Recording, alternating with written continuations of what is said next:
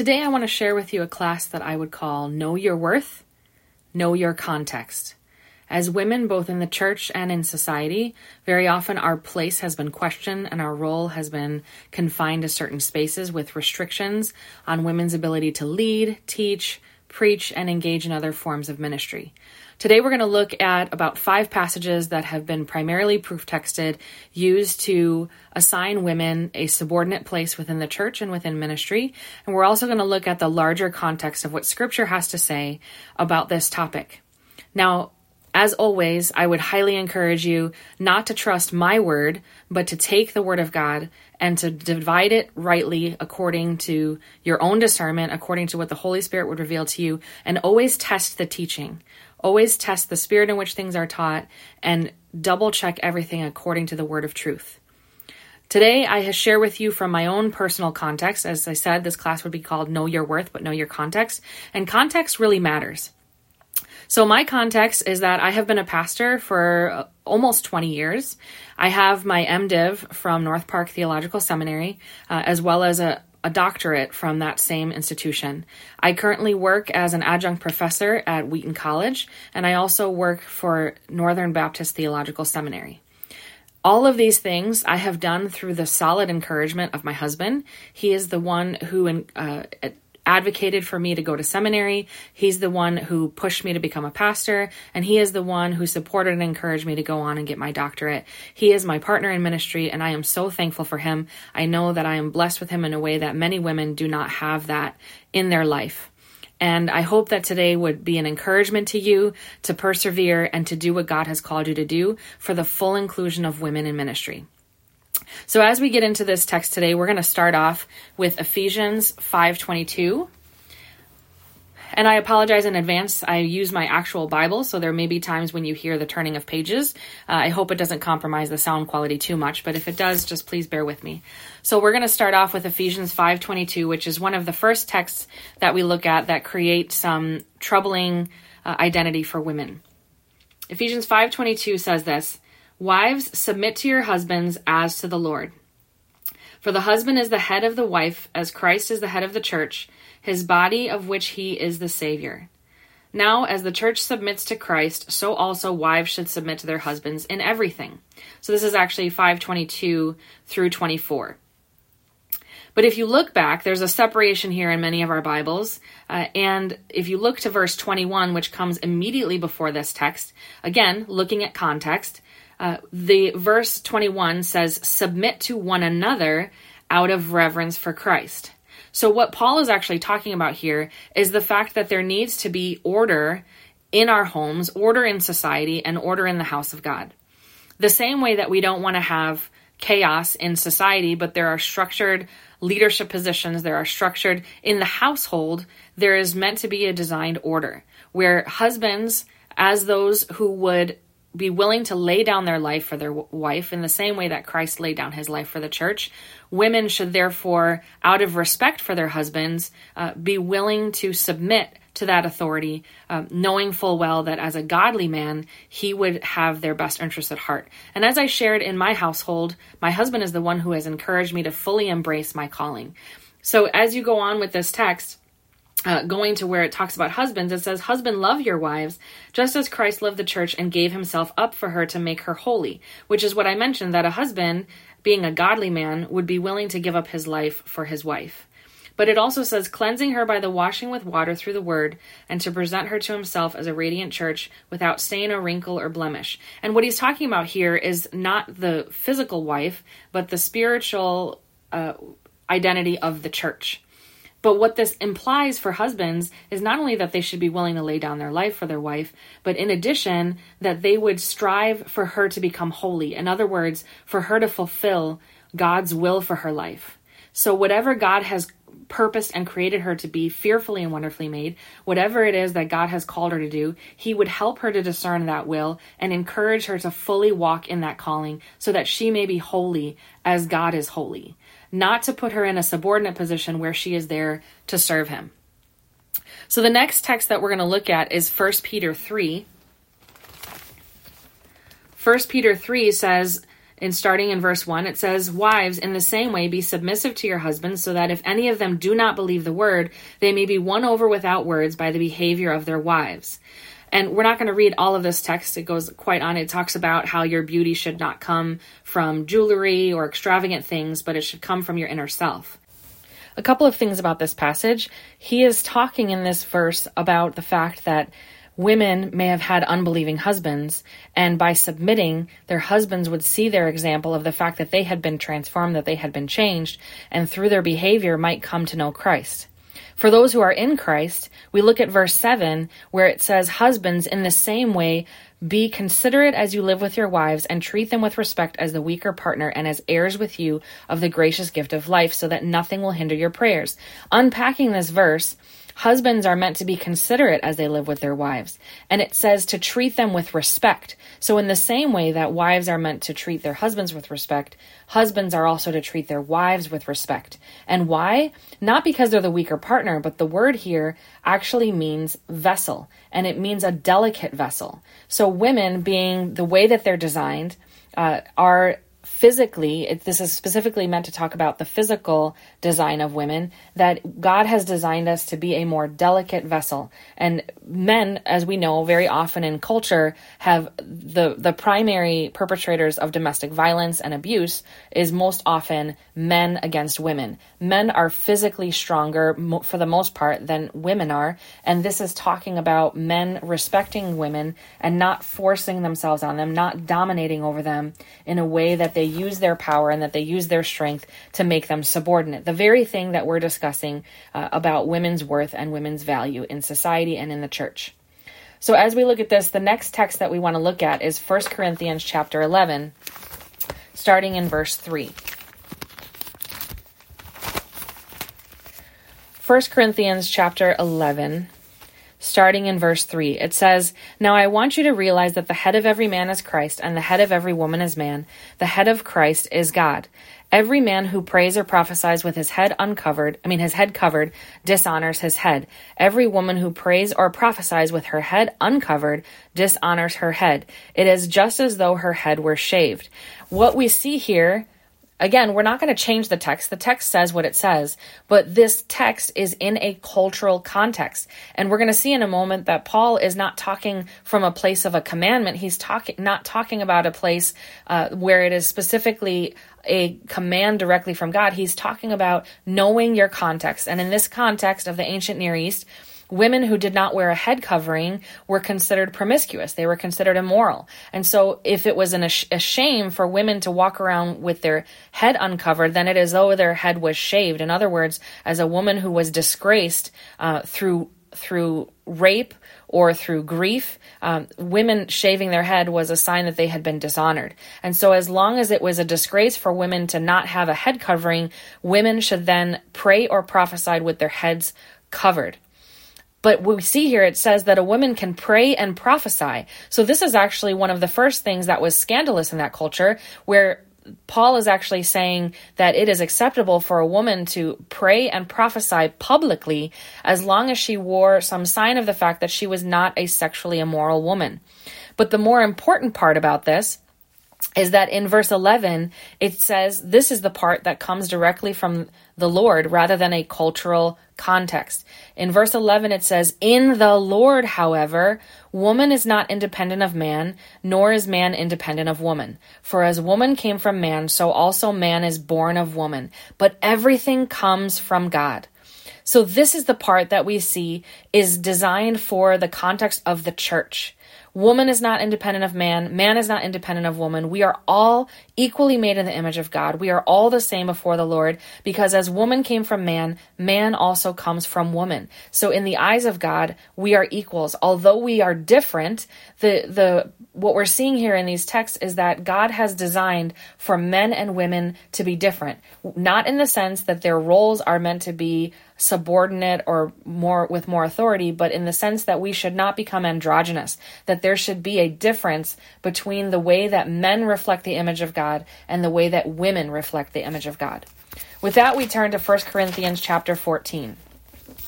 1 Corinthians chapter 14 is one of the primary verses that is used to show that women should not be fully included in the church. So, verse 34, it says, Women should remain silent in the churches. They are not allowed to speak, but must remain in submission as the law says. If they want to inquire about something, they should ask their own husbands at home, for it is disgraceful for a woman to speak in church. Understanding the context here is also important. In the time of the early church, the average woman's lifespan was about 30 years old. For men, they usually lived to about 50. By and large, the implications of that in society was that men usually married much, much younger women. So, in the context of the church, you already have the scandal. People were accusing the church of having orgies and being sexually immoral because they had joint assemblies. The men and women were together, which was unheard of in that culture. And you have a dynamic here where men who were in their 30s were marrying women who were just teenagers. They were just kids. And moreover, women were by and large not literate. They were not trained in school and they definitely had not participated in services such as what the church was doing. So they did not understand how to behave, what was happening, and we see that this is actually in the context, what Paul is talking about here is orderly worship. He talks about how everyone has a word or hymn or instruction. And he says everyone, which is men and women. So women were allowed to participate in the service. But what he's talking about is that when the word was brought forward, the same way that the prophets should submit to one another, that if one is talking and another one gets a word, the first one should sit down. He's saying that in the congregation, women should remain silent when the word is coming forth because they were inquiring. It says they should inquire at home. So they were asking questions. They were being disruptive to the service because they did not understand. They had not been educated. They had not participated in religious gatherings previously. And so they did not know how to how to the decorum of how they should interact and how they should behave in service. So when they had questions, they were meant to ask those questions at home and not to disrupt the service. And it says, For it is disgraceful for a woman to speak in church. Being disgraceful because they're disrespecting and it creates chaos and disorder in the church. So when we look at 1 Timothy chapter 3, and I know right now it may seem like I'm proof texting, but we're going to look at these troublesome verses and then we're going to look at the larger context of what scripture has to say about women throughout the Bible. That even in a patriarchal culture, what was happening was scandalous and what was happening in the early church and throughout scripture gave women a place that was completely countercultural from the rest of society and actually elevated the position of women. So in 1 Timothy chapter 3, we see that it talks about the requirements for overseers and deacons. And the predominant word that is used here is the masculine form. And it talks about all of the requirements that the overseer or deacon should be the husband of but one wife. That right there is a flag for us because men often had multiple wives. And out of respect for women, they were required, to, uh, according to the church, to only have one wife and to not engage in polygamy. The women, by and large, would only have had one husband, so this would not have been an issue for women who would only have had one husband to begin with. And it goes on to talk about how they should have order in their home, how they should not indulge in wine, how they should not be dishonest. And it goes on and on about these moral implications of what an overseer and a deacon, how they should behave. But let's look at Romans chapter 16. In Romans chapter 16, verse 1, it says, I commend to you our sister Phoebe. And in the English translation, it says, a servant of the church.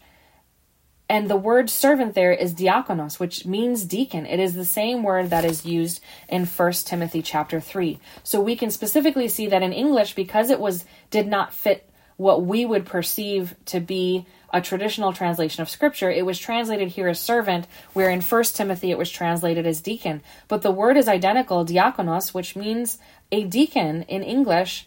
Uh, or in First Timothy, it should be translated as servant. But Phoebe was clearly in this role and in this position. So we see that in First Timothy, what's happening here is that the predominant word, the cultural norms, which was true in English for many, many years until recently, that the word he was seen as gender neutral and used to describe people of both genders, and only in the last couple of decades have we moved away from that practice and been more intentional about utilizing words like he and she or they, using instead of saying brothers, saying brothers and sisters. Because Phoebe was very clearly a diakonos of the church. Even more interesting in Romans chapter 16, we see here that there is in verse 7, it says, Greet Andronicus and Junius, my relatives who have been in prison with me. They are outstanding among the apostles, and they were in Christ before I was.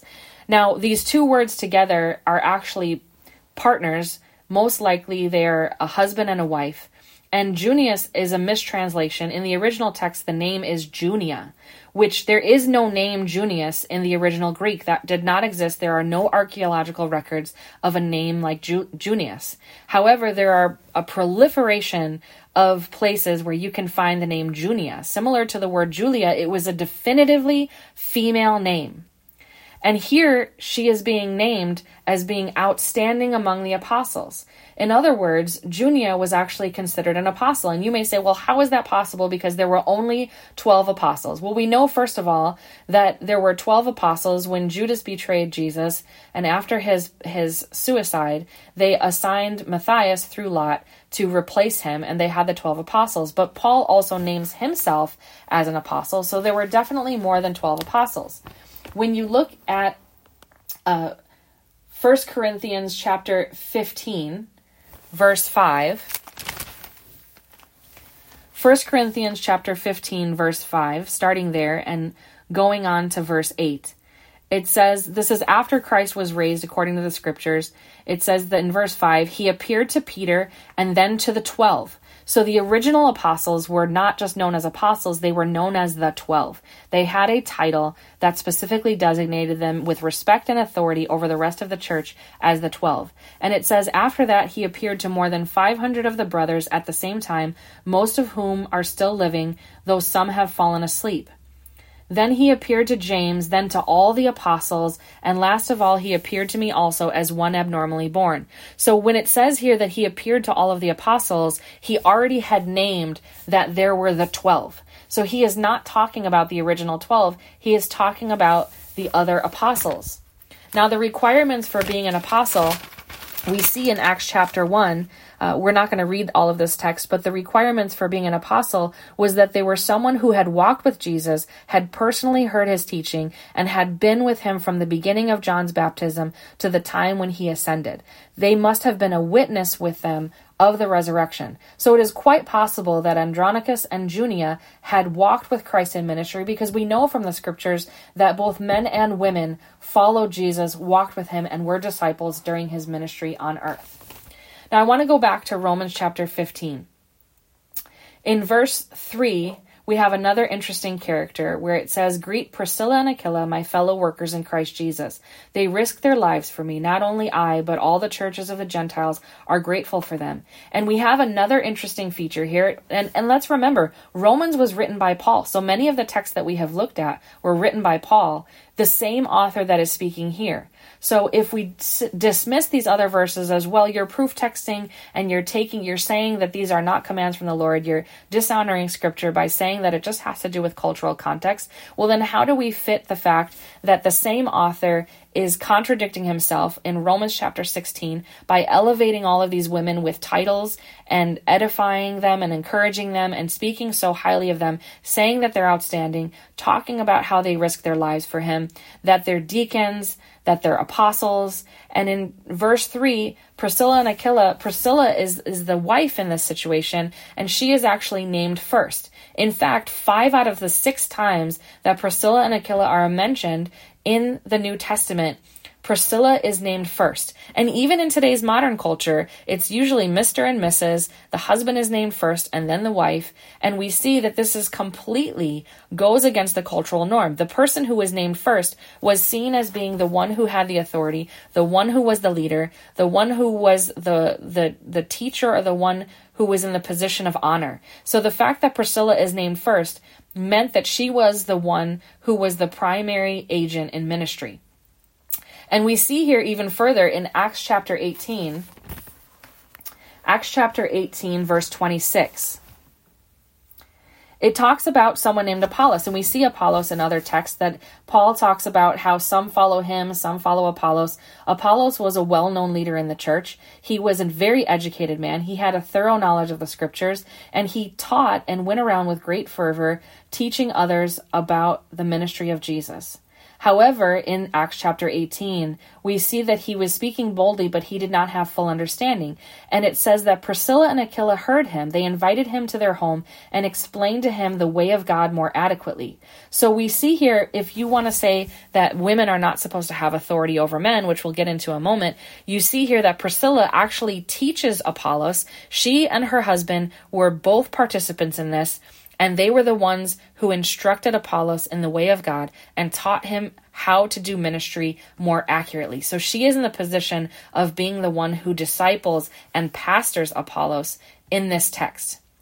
Speaking of the the word pastors, we can question whether women can be pastors or not, but the word pastor means shepherd simply, and by and large throughout scripture it is simply translated as shepherd. The word pastor only appears once in scripture and it is part of a list where it's stating that some are called to be apostles, some are, it's talking about the offices of the church. There is absolutely no description in scripture of who was qualified to be a pastor, what the requirements were of a pastor, and nor do we even know what a pastor did. And I can assure you what pastors do now is going to be very different from what they were doing in the first century church. The fact that pastors preach and teach and help run a congregation and are leaders of the ministry is something that was not the model of the first century church. And in fact, scripture never forbids, the word for preaching is kerusso, and scripture nowhere prevents or forbids women from preaching the word. So if the primary responsibility of a pastor is to preach the word, then women are perfectly allowed to do that according to scripture. And in John chapter 20 verse 17 and 18, we actually see that the resurrected Christ first encounters Mary Magdalene and he commissions her to go spread this good news to tell the apostles of his resurrection and of the fact that she has witnessed him uh, in flesh and blood, the resurrected Messiah. So, in other words, she is sent to preach the good news. She is the first one who has been commissioned and sent to preach that good word. Now, I had mentioned that in Luke chapter 8, verses 1 through 3, I had mentioned that women were also disciples with Christ, which defied what women were allowed to do. Women were not allowed to be disciples, women were not allowed to learn uh, in the ancient Near East. But Jesus allowed them not only to follow him, but to actually sit at his feet, as Mary and Martha did. We see he actually says that Mary has chosen what is greater. He allows Mary to be a disciple to actually learn and sit at his feet and to absorb and hear how to divide the word of God more clearly, how to learn about the kingdom of God, and how to how to minister uh, by following as a disciple. So Luke chapter 8 verses 1 through 3 Mary was not the only one but it says, after this, in verse 1, Jesus traveled about from one town and village to another, proclaiming the good news of the kingdom of God. The twelve, again, here's that title, the twelve, were with him, and also some women who had been cured of evil spirits and diseases. Mary, from whom seven demons had come out, Joanna, the wife of Chuza, the manager of Herod's household, Susanna, and many others. These women were helping to support them out of their own means. So we see that even as the men traveled, the women were allowed to travel with Jesus. Some of them being very wealthy and prominent women, some of them being of questionable repute, and yet they were allowed to travel in a way that honestly made Jesus vulnerable to criticism and to to could have discredited his ministry. But not only were these women allowed to participate actively as partners in ministry, they were helping support the ministry out of their own means. These women were providing for the ministry and helping the ministry. And isn't that so true of the church throughout history? That women have very often been the very backbone of the church. And too often they are not given enough respect and credit for the fact that the church as an institution has been upheld by so many women of prayer, by so many women in leadership, by so many women of service who have helped advance the cause of the gospel. So, looking at the next problematic text, we look at 1 Timothy. We're going back to 1 Timothy. 1 Timothy chapter 2.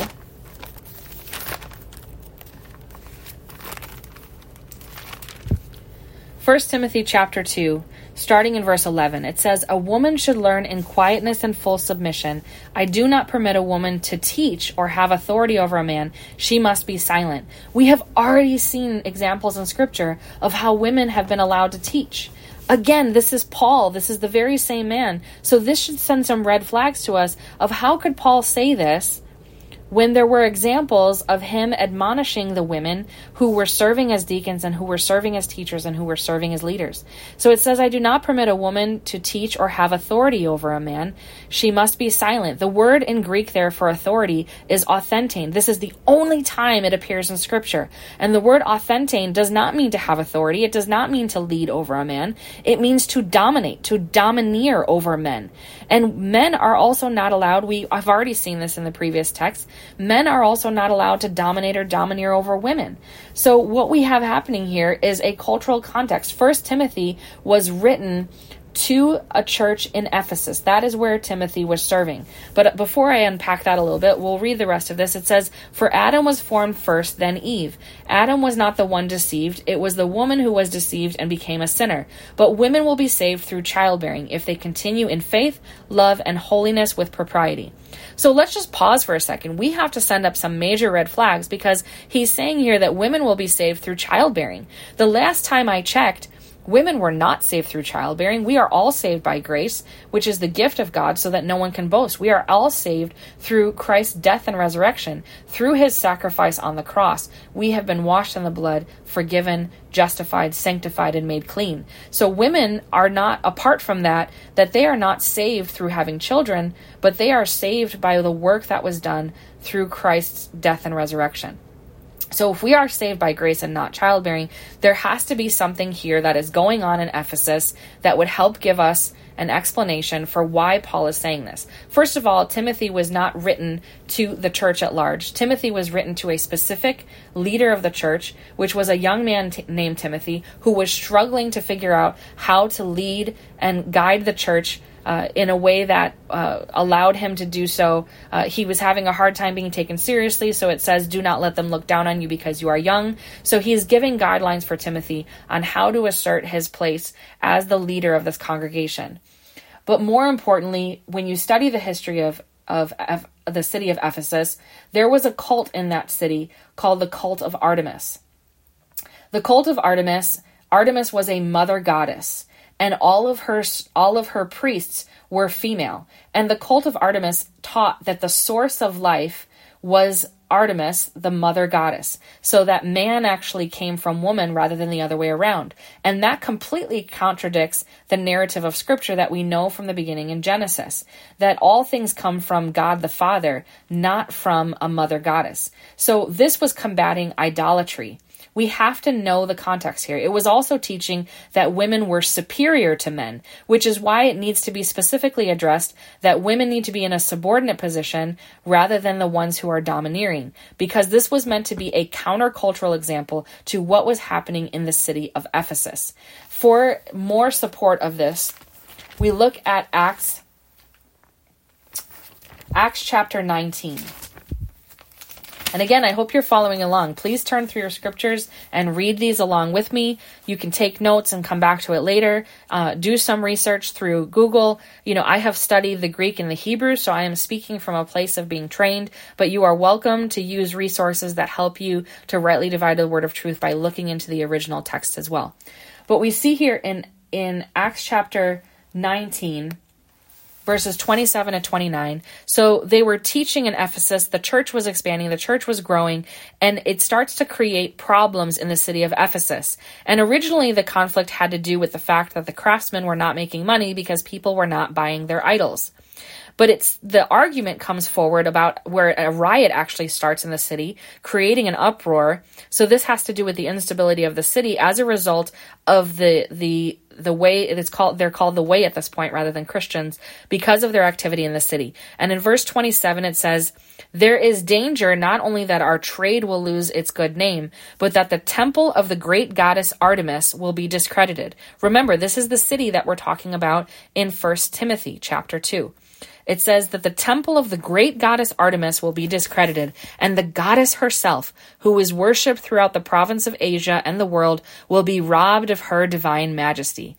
And in verse 28, it says, When they heard this, they were furious and began shouting, Great is Artemis of the Ephesians. Verse 29, soon the whole city was in uproar.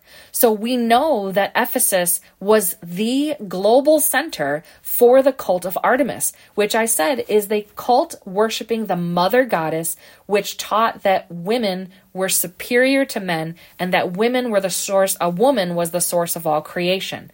So Paul is specifically addressing a context where it was the center of the cult of Artemis, and he's trying to equip a young pastor how to lead his congregation in an orderly fashion.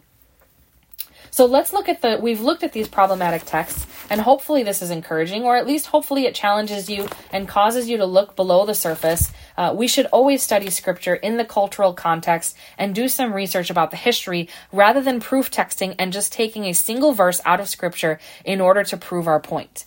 So now we're going to look at the larger context of scripture and the larger narrative of what God has to say about women in his creation.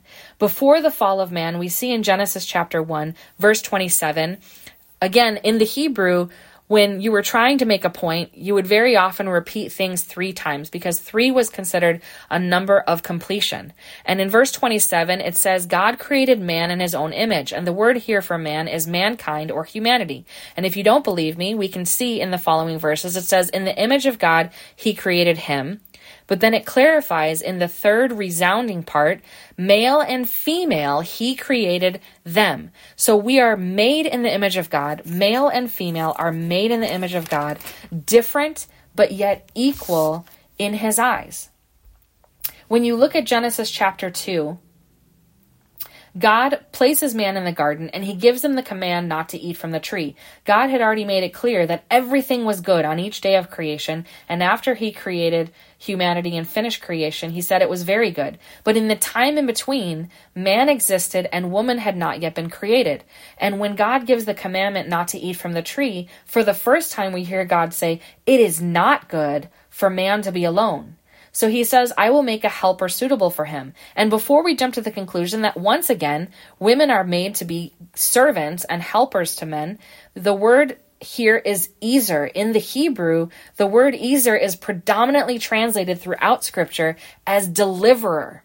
And I'm not saying that women are superior in any way, but the word Ezer is used to describe God. So if anything, it is definitely not a subordinate term what she has been created to do as an Ezer is she gives man someone who can be a counterpart, someone who can hold him accountable so that he does not fall into sin. And tragically, we know the story that the reverse ends up happening. And because of the fall, we begin to have this division of men and women and where things have been turned upside down. Well, Christ died and resurrected to turn everything right back up. So we want to go back to the way God originally intended. More interestingly, when you look at chapter 3, when the fall takes place, it says in verse 6 and 7 The woman saw the fruit of the tree was good for food, pleasing to the eye, and desirable for gaining wisdom, so she took some and she ate of it. Well, what happens? Nothing. But then it says she also gave some to her husband, who, first of all, was with her. She did not take the fruit to him and trap him in some sort of way. He was literally standing right next to her. And rather than being someone who held her accountable, he allows her to be the one to take the first bite, to just test the waters and see what happens. But that's a totally different teaching. But what happens is when he eats of it, un- only until the, the complete image of God, both male and female, eat and disobey the commandment, it says in verse 7 after he ate of it, then the eyes of both of them were opened. And they realized they were naked, so they sewed fig leaves together and made coverings for themselves. So we see that the woman was made as an act of grace. Even as early as Genesis chapter 2 and Genesis chapter 3, God had a design for accountability. God had a design that it was not good for us to be in isolation. We all know that we need to be planted and rooted by in a faith community. We should not try to navigate our faith alone because in isolation, the enemy can trap us and ensnare us. And we see that this unraveled uh, in chapter 3 But when the woman eats of it, by God's grace, nothing happens. So we don't know what would have happened if it had stopped there. If the husband had not eaten of it, there is a possibility that the story would have unfolded very differently. But tragically, they both eat of it, and after he eats of it, the eyes of both of them were opened. So, this not only looks at the troublesome text, but we begin to see how God has a redemption story we're not going to read all of these texts and there's so many more examples but i just want to point out some of the women through the old testament and a couple from the new testament who god has set apart in a way that should encourage us as women. Even after the fall in genesis chapter 3 it is said that the when when God puts the curse on the serpent, he says in verse 15, I will put enmity between you and the woman, between your offspring and hers. He will crush your head and you will strike his heel. So the promise of the Messiah does not come through the seed of the man, does not come from the offspring of the man, but God promises that it will be through the woman that the Messiah will come. This is why Paul talks in 1 Timothy about women will be saved through childbearing, because the tradition, according to Jewish, Jewish faith, was that the Messiah would be brought through the woman's line. So they were waiting historically for the Messiah to come. And this is even why Jesus had to be born of a virgin, because it was the woman's seed that was the, the defining moment of the Messiah coming into the world. So, not that women would be saved through giving birth, but that the promise that is here of restoration, the promise of salvation that comes as early as Genesis chapter 3, would come through the woman. And interestingly enough, when you even fast forward to Abraham and Sarah, we know that the people of God are traditionally referred to as the children of Abraham. But when you look at the story, Abraham had a child with Hagar, and after Sarah passes away, he has additional children with wives and concubines. So then what? God promised the, that Isaac would come through Sarah. He makes a specific point that Sarah has been chosen for the continuation of this line. So not all of Abraham's children were children of the promise. Only Isaac came from the, the promise of God. And it was important that he that Isaac was born of Sarah. So Abraham, while he's important to the story and he's seen as the forefather of the faith, Sarah was equally, in some ways, if not more important, because Abraham had other children, that it was Sarah who was chosen to propagate this line. In Exodus chapter 15, verse 20, we see the example of Miriam, who is named as a prophetess. So you have Moses, you have Aaron, and Moses is seen as superior to Aaron, who was a priest, but Moses was seen as a prophet. Well, Miriam was also seen as a prophet. And in the Old Testament, the role of prophet was actually seen as being higher than the role of a priest. So you may say, well, women weren't allowed to be priests. Well, the priest was seen as a foreshadowing of the Messiah. And we know that historically, Jesus was male. He was not female, he was not androgynous. The way that he came was a male. And if this is a pre-shadowing, a prefigurement of the Messiah, then it was important that when they looked at the priest, when they looked at the temple, that Jesus being our high priest, that his image would be male. But in fact, the office of a prophet was seen as higher. We see that with Moses and Aaron. We see that in Samuel, that the, the role of a prophet was seen with more honor than the role even of a priest. In Judges chapter 4, we see Deborah, who was a judge, a leader, and a ruler of the people of Israel. So she was not diminished. She was not chosen as a leader because there were no men around, but the people cry out specifically for God to deliver them. And he sends Deborah to be able to do that for, for them and to rule with wisdom and with instruction. She's even a military leader where she, she kind of treats uh, the life of the men around her because they depended on her to lead and she kind of punks them in a way by by flexing the fact that she would be their leader. Uh, but i want to f- fast forward to Second kings chapter 22 verse 14 and so on. We see in Second kings chapter 22 that Josiah becomes king, they find the book of the law and they try to figure out what it is that they're supposed to do with this scripture. What is God telling them to do? They need to figure out what is God's will because they see that they have deterred, they have they have strayed from God's law and they don't know how to come back to what he has commanded them to do. Now at this time there were some prophetic giants, Zephaniah, Jeremiah, Amos, Micah, but they didn't go to those prophets. They went to a prophetess named Huldah. They went to Huldah to seek her wisdom, to seek a word of the Lord from Huldah, from this female prophetess. And as a result of what she tells them to do, the, the nation experiences revival. The nation experiences revival. How powerful is that? That God uses a woman not only as a prophet, not only to deliver the word of God, but in order to restore the, the kingdom of Judah to what God has commanded them to do and to create a revival in the nation. Now we fast forward Luke chapter 1 verse 41 this is an this is an exciting little tidbit of information. In Luke chapter 1 verse 41, it says that Elizabeth was filled with the Holy Spirit. So in the New Testament, the very first person we see to be filled with the Holy Spirit when Mary comes to visit her with Jesus, it doesn't just say that she that John stirred in her belly, which is also true. It says that Elizabeth herself, Elizabeth was filled with the Holy Spirit. What a beautiful picture. And we with that we, we're gonna close with Acts chapter two, which echoes and resonates with Elizabeth's experience, with what should be our experience as women in the church and women in society.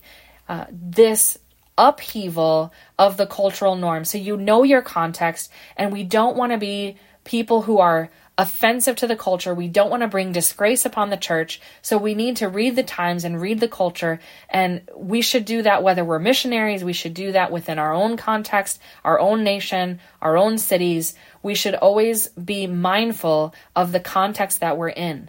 However, we should also know our worth. This is for men to know as well as for women to be educated about these things and to know that you, women are made in the image of God. They are called, they are anointed, they are called to serve, they are called to lead, they are called to pray, they are called to preach, they are called to prophesy, they are called to be to bring forth the kingdom of God, to be heralds and witnesses, to testify of what the good news of what Jesus Christ has done for us. And in Acts chapter 2, we finish with verse 17 and 18. It says, In the last days, God says, I will pour out my spirit on all people. Your sons and daughters will prophesy. Your young men will see visions. Your old men will dream dreams. Even on my servants, both men and women. I will pour out my spirit in those days, and they will prophesy. Women, you are filled with the Holy Spirit.